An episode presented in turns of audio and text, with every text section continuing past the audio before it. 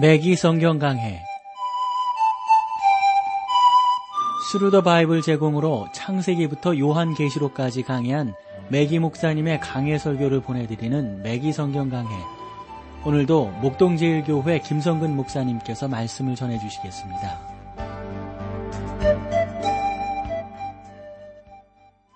애청자 여러분 안녕하셨습니까? 매기 성경 강해 자 오늘 이제 시브리서 11장 2절 말씀부터 어, 나누겠는데요. 2절 말씀을 볼게요.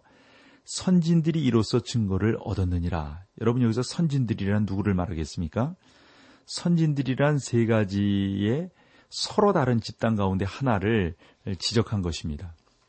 이것은 단순히 늙은 사람들의 무리를 가리킬 수도 있고 신약교회 안에서 장로의 직분을 어, 말할 수도 있습니다.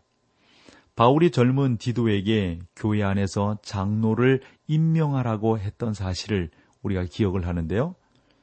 그리고 또 하나, 마지막으로 여기서 선진들이란 구약의 성도들을 가리키는 말이기도 합니다. 이러한 성도들을 가리키는 어, 말이라고 보았을 때 저는 어, 성도들은 시브리서 어, 여러 부분 속에서 언급되어 있지 않습니까? 예를 들어서 이쪽에 선지자들로 여러 부분과 여러 모양으로 우리 조상들에게 말씀하신 하나님이 그랬어요. 여러분 여기서 조상들이란 저는 선진들을 말한다라고 보는 거죠. 그러므로 이 구절은 이러한 믿음을 통하여 조상들이 증거를 받아들였다고 이렇게 믿을 수 있다 하는 겁니다. 그러니까 구약의 성도들은 하나님을 믿었으며 그들에게 있어서 믿음이란 어둠 속으로 뛰어들어가는 것도 아니고 그렇게 되기를 바라는 것도 아닌 바로 어, 믿음의 증거에 입각하고 있다 하는 겁니다. 예를 들어 본다면 노아는 방주를 짓되 믿음으로 지었지 않습니까? 어떤 종류의 믿음인가요? 노아가 아, 꿈꾸었던 일종의 믿음입니까? 노아가 꿈꾸었던 일종의 꿈이었나요? 아니잖아요. 믿음이라고 하는 것은 하나님께서 노아에게 충분한 증거를 주셨다고요. 왜냐하면 노아가 수년 동안 하나님과 동행했기 때문입니다. 오늘날 우리들의 문제는 위기가 닥쳐올 때 하나님 안에서 안식하고 그를 붙들 수 있어야 하는데 그렇게 할 수 없다는 사실입니다. 우리가 계속 그렇게 해오지 않았을 때 그것은 우리들에게 있어서 실행하기 힘든 매우 새로운 체험이 됩니다. 태양이 빛날 때 하나님을 신뢰하는 것을 배운다면 어둡고 음산한 구름이 끼어 있을 때나 인생의 풍파 가운데 있을 때 그분을 신뢰하기가 더욱 쉬울 것입니다. 선진들이 이로써 증거를 얻었느니라. 이것은 그들이 훌륭한 사람이었기 때문일까요? 아닙니다. 그들이 하나님을 믿었기 때문입니다. 저는 아브라함이 훌륭한 사람이었다고 생각합니다. 그는 아마도 오늘날의 가장 훌륭한 그리스도인들보다도 더 많은 축복을 받았을 거라고 봅니다. 세상은 그를 뛰어난 인물로 평가합니다. 그러나 우리는 아브라함이 하나님을 믿는 것은 오직 믿음을 통해서였다는 사실을 알게 됩니다. 그래서 창세기 15장 6절을 보면 아주 중요한 구절인데요. 아브라함이 여호와를 믿으니 여호와께서 이를 그의 의로 여기시고 라고 했던 것이죠. 하나님께서는 아브라함의 행위 때문이 아니라 그의 믿음 때문에 그를 의로 여기셨다 하는 겁니다.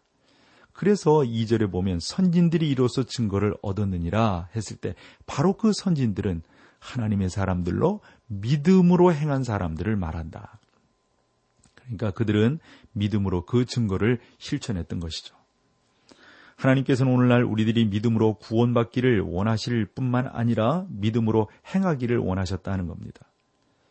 그리스도께서는 우리를 구원하시기 위하여 이 땅에 오셔서 죽으셨고 우리는 믿음으로 그 사실을 뒤돌아보아야 합니다. 이제 우리는 매일 믿음으로 행하고 살아계신 그리스도를 바라보게 되는 겁니다. 그들은 매일 우리의 생활 속에서 부딪히게 될 것입니다. 그들은 오늘 쇼핑하려고 합니다. 아니면 일을 하려 합니다. 아니면 학교나 모든 사교 모임에 가려고 합니다. 그러나 여러분 이런 것들이 믿음이 아니란 말이죠. 믿음이라고 하는 것은 예수 그리스도를 믿는 것을 말합니다. 우리는 보는 것으로 행하지 아니하고 믿음으로 행하려고 하는 것이죠. 이것이 하나님께서 우리에게 원하시는 믿음의 삶 자체입니다. 그런 믿음을 갖고 선진들이 증거를 얻었다. 그러니까 너는 믿음의 사람이다 하는 그런 칭찬을 받았다. 이렇게 볼 수가 있는 거죠. 3절로 가보겠습니다. 11장 3절입니다. 믿음으로 모든 세계가 하나님의 말씀으로 지어진 줄 우리가 아나니 보이는 것은 나타난 것으로 말미암아 된 것이 아니니라. 이 우주의 기원에 대한 두 가지 설명이 있는데요. 하나는 철학이고 하나는 계시입니다. 믿음으로 우리는 계시를 받아들입니다. 또 믿음으로 철학도 받아들입니다. 철학에는 많은 이론이 있고 그 가운데 많은 이론들이 뭐 폐기됐잖아요. 지금 그 이론은 진화론이고 진화론마저도 오늘날 낡은 것이 되어져 가고 있습니다. 진화론은 불신자들이 붙들고 있는 가장 훌륭한 근거이지만 단순한 철학적 산물에 불과하지 않습니까? 그리고 그 철학을 따라가기 위해서는 믿음을 가져야 하는 것이죠. 그러나 우리가 바라는 이 믿음이라고 하는 것은 철학 세계가 아니라 하나님 그분이 만드셨고 하나님 그분이 만드셨음을 말씀하신 것을 우리는 그저 믿는 것입니다. 믿음으로 모든 세계가 하나님의 말씀으로 지어진 줄을 우리가 아나니 이것이 바로 우리가 믿는 믿음의 중요한 하나의 자세요 관건인 것이죠.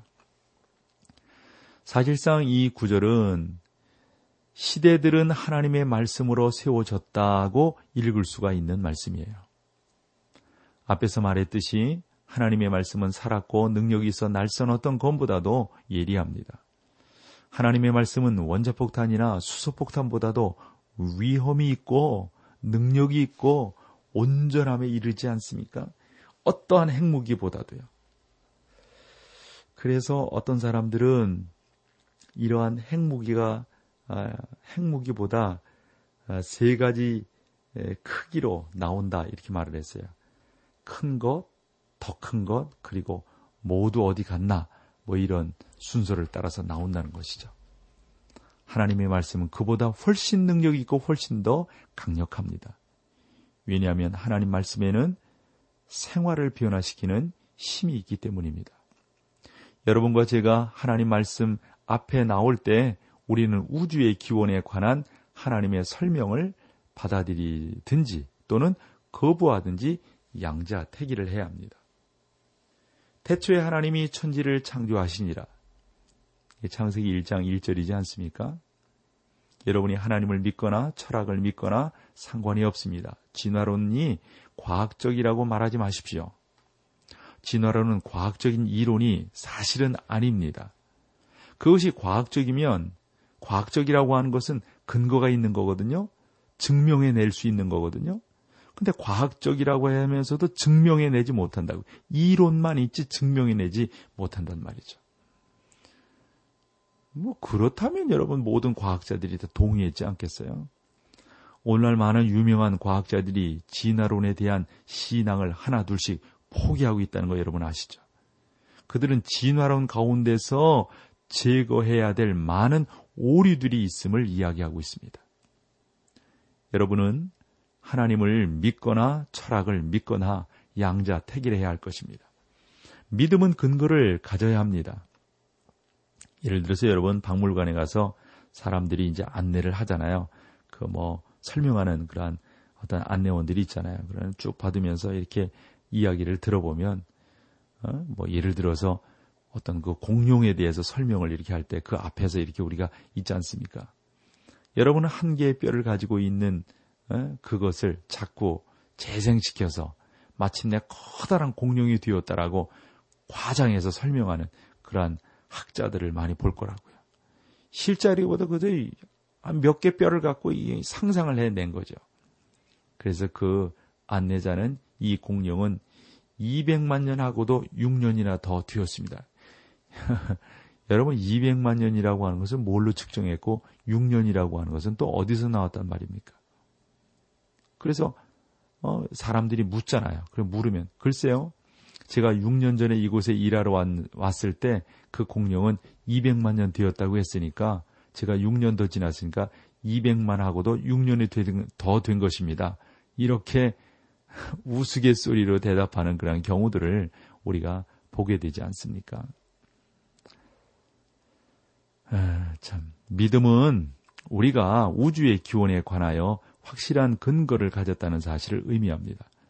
저는 과학적 지식이 아무리 발전한다 해도 어, 우리 성경적으로 신앙적으로 이러한 주장하는 이러한 믿음들의 어떤 이론을 바꿀 수 없다고 봅니다.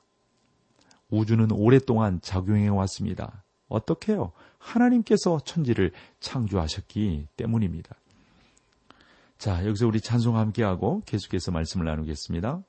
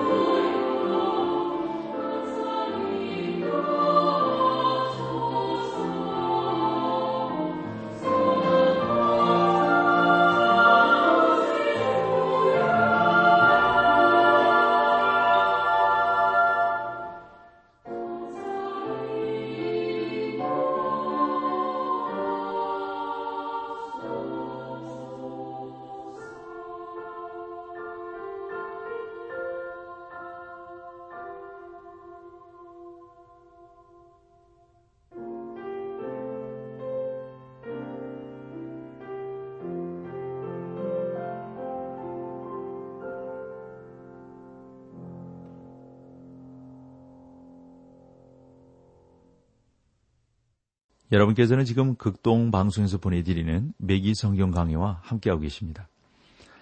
자, 이제 아, 우리 개인들의 믿음에 대해서 좀 살펴보기를 원하는데 저는 지금 이 시점에서 적합한 말을 이 캠멜 몰간 목사님이 계시거든요. 그분의 책 중에 믿음의 승리라는 그 책이 있어요. 아, The Trumpet of Faith라는 그런 책인데요. 이것을 좀 인용해서 여러분들에게 말씀을 드리려고 합니다. 이 캠멜 몰간 박사께서 이렇게 말씀하셨어요. 인생이란 의심이 아니라 믿음으로 정복되어야 합니다. 인생은 소망으로 조명되어야 하며 절망으로 어두워져서는 안 됩니다. 그리고 그 활동에 있어서 교제를 통하여 사랑이 실천되어야 합니다. 라는 표현을 했습니다. 우리는 이 사람들의 생애를 살펴보면서 이러한 사실들에 대한 신뢰를 좀 보기를 소망하죠. 그래서 믿음이란 상자에 넣고 쳐다만 보는 다이아몬드 보석과 같은 것이 아니고 실제적으로 좀 만들 수 있는 거, 만질 수 있는 거 있잖아요. 그러므로 저는 본장을 믿음의 영웅들의 어떤 그 전당이라고 어, 그 뭐라 해야 부르기를 좀 어떤 때는 좀 주저하기도 합니다. 왜냐하면 여기에 등장하는 많은 하나님의 사람들은 인생의 산전수전을 다 겪은 사람들입니다. 믿음은 그들의 생활에 있어서 활력소였습니다. 믿음은 여러분이 진열 상자에 넣어서 전시하는 것이 아닙니다. 믿음은 하나님의 말씀에 근거한 것입니다. 우리는 여기서 노아의 홍수 이전에 살았던 세 사람의 체험을 보게 되는데 그들 중에 하나는 홍수 이후에까지 살았던 사람이기도 합니다. 첫 번째, 아벨입니다. 아벨을 통해서 우리는 믿음의 길을 보게 되고 그리고 또한 에녹인데요. 에녹, 에녹을 통해서 믿음의 행위를 보게 됩니다. 그리고 또 한 사람이 누구냐면 노아입니다. 노아를 통해서 믿음의 증거를 우리가 보게 되는 거예요. 한 번 더 말씀드려요. 아벨을 통해서는 믿음의 길을, 에녹을 통해서는 믿음의 행위를 어? 적으셨죠? 그 다음에 우리 노아를 통해서는 믿음의 증거를 보게 되는 겁니다. 이 사람들은 홍수 이전에 살았지만 당시 믿음이 얼마나 능력이 있는가를 친히 경험하고 알려준 그러한 하나님의 사람들입니다. 이 사람들은 믿음으로 행하였고 믿음으로 살았으며 믿음으로 구원을 받았습니다. 하나님께서는 아벨에게 단번에 하나님의 원리를 제시하셨는데 사람들은 오직 이 원리에 근거하여 하나님께 나아가야 했던 겁니다. 그들은 곧 믿음의 원리로서 그리스도에 대한 믿음으로 말미암아 구원을 얻었다는 사실입니다. 아브라함은 그리스도의 때를 바라보고 즐거워했을 뿐만 아니라 아벨도 그리스도의 때를 바라보고 즐거워했습니다. 4절로 가보실까요? 믿음으로 아벨은 가인보다 더 나은 제사를 하나님께 드림으로 의로운 자라 하시는 증거를 얻었으니 하나님이 그 예물에 대하여 증거하심이라. 저가 죽었으나 그 믿음으로써 오히려 말하느니라. 여러분 우리가 창세기로 돌아가서 가인과 아벨에 대한 그 내용을 좀 이해했으면 좋겠어요. 저는 우리가 아벨이 가진 것이 무엇이었고 무엇이었고 가인이 주장했던 것이 예, 무엇이었으며 왜 가인은 잘못 되었는가 하는 것들을 여러분들이 좀 깨닫기를 원합니다. 이 두 사람 사이에 무슨 차이가 있는 걸까요? 그래서 창세기 4장으로 가서 1절을 좀 보기를 원하는데요. 아담이 그 안에 하와와 동침함에 하와가 잉태하여 가인을 낳고 이르되 내가 여호와로 말미암아 등남하였다 하니라. 여러분 하와는 사실상 나는 여호와로부터 그 남자를 얻었다라고 어, 말했던 겁니다. 하와가 말하는 남자, 그 남자가 누구일까요? 남자가 그러니까 하나님께서는 하와에게 어, 후손으로서 어, 한 남자 곧 여인의 후손을 보내주시겠다 하는 그런 말씀을 하셨지 않습니까? 그것이 창세기 3장 15절인데 거기에서 사단에게 하나님은 이렇게 말씀하셨죠. 내가 너로 여자와 원수가 되게 하고 너의 후손도 여자와의 후손과 원수게, 원수가 되게 하리니 여자의 후손은 내 머리를 상하게 할 것이라 하시고 그랬습니다. 그러나 알다시피 아담과 하와는 어, 죄와의 싸움이 그토록 오래 계속될 줄은 몰랐던 것이죠. 그들은 자기들의 장남이 사단을 어, 패배시키려고 올 사람인 줄을 어, 생각했던 겁니다. 그러나 가인은 구원자가 아니라 살인자가 되고 말았습니다. 창세기 4장 2절을 보면 이렇게 기록이 되어져 있습니다. 그가 또 가인의 아우 아벨을 낳았는데 아벨은 양치는 자이었고 가인은 농사하는 자이었더라. 그렇습니다. 우린 여기에서 아벨은 양치는 자였고 가인은 농사하는 자였다. 라고 했을 때 이 두 사람이 어떤 사람인가를 좀 비교해 볼 수 있다고 봅니다. 왜냐하면 그들은 사실상 아담과 하와의 자녀로 형제들이었지만 상당히 대조적인 삶을 살고 있는 것을 보게 돼요. 그래서 헨리 리머 박사는 가인과 아벨이 쌍둥이였다라고 생각하기까지 했어요. 저는 그들이 쌍둥이였다 이렇게는 볼 수가 없습니다. 왜냐하면 성경이 요를 낳고 요를 낳았다라고 하는 분명한 어떤 시차가 있기 때문입니다. 그러나 오늘날의 어떤 쌍둥이들도 그렇게 보면 서로 비슷하지 않습니까? 예를 들어서 어 뭐 저도 이 교회에서 목회를 하다 보면 우리 교회도 쌍둥이가 있거든요. 보면 두 아이들이 있는데 하나는 훌륭하고 똑똑하고 하나는 좀 우둔한 것을 볼 수가 있습니다. 한 배에서 나왔는데요. 똑똑한 아들은 뭐 항상 뭐 여러 면에서 뛰어난데 그러나 그렇지 않은 아들은 그렇지 못하단 말이에요. 뭐, 뭐, 뭐 전혀 다른. 그래서 어떻게 한 배에서 저렇게 다른 두 사람이 나올 수가 있는가. 여러분, 에서와 야곱도 그렇지 않나요?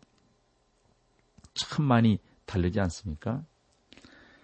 그런 면에서 가인과 아벨의 차이점을 설명하는 데 있어서 환경의 이론을 적용할 수 우리는 없습니다. 이것은 태어나면서부터 달라진 그들의 모습이기 때문입니다. 오늘날 많은 사람들은 환경이 사람들의 사이, 사이에 차이를 만든다 이렇게 주장들을 하는데요. 그들은 우리가 환경을 올바르게 조성할 수만 있다면 모든 사람들이 올바르게 될 것이다 이렇게 말을 하는데 여러분 보십시오. 빈민굴에서 사람들을 끌어내어 훌륭한 저택에 사는 사람들과 섞어 놓으면 그들도 훌륭한 사람이 될 것이라고 말을 하는 그런 이론인데요. 정말 그런가요? 그렇지 않단 말이죠. 그럼 훌륭하게 사는 사람, 좋은 환경에 사는 사람들은 다 좋은 일만 하게 되나요? 그렇지 않습니다. 가인과 아벨은 동일한 환경에서 자랐습니다. 저는 가인과 아벨이 살았던 가정보다 더 동일한 가정을 생각할 수 없다고 저는 말을 합니다. 주장합니다. 창세기 4장 3절에 보면 이렇게 말씀하고 있어요. 세월이 지난 후에 가인은 땅의 소산으로 재물을 삼아 여호와께 드렸고 세월이 지난다라고 하는 표현은 시대의 끝을 의미합니다. 저는 그 날이 안식일이었다라고 생각을 합니다. 왜냐하면 이 소년들은 첫 번째 창조물 곧 옛 피조물에 속하였기 때문입니다. 그들은 특정한 때에 출현을 했습니다. 가인은 여호와께 드렸고 드렸다라는 말은 일정한 장소로 가져갔다는 의미를 내표하는 말입니다.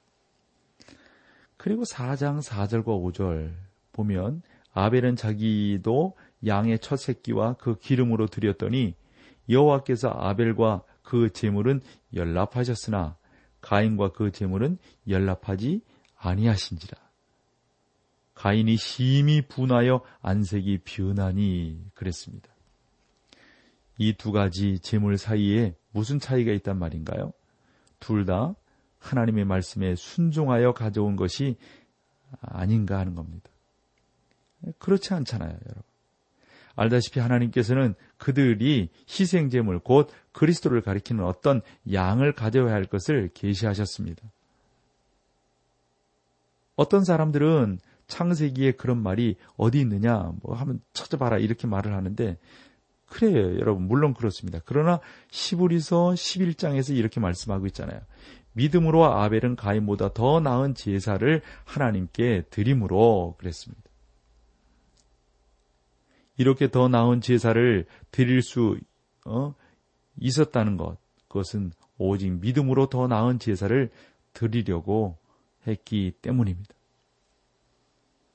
그렇습니다, 여러분. 그러니까 우리가 믿음으로 하나님 앞에 나아가고 믿음으로 우리가 주님 그분을 찬양하고 헌신한다고 하는 것. 이것은 너무도 중요한 그런 내용인 것을 우리가 알게 됩니다. 오늘 여기까지 하고요. 다음 시간에 뵙겠습니다. 고맙습니다.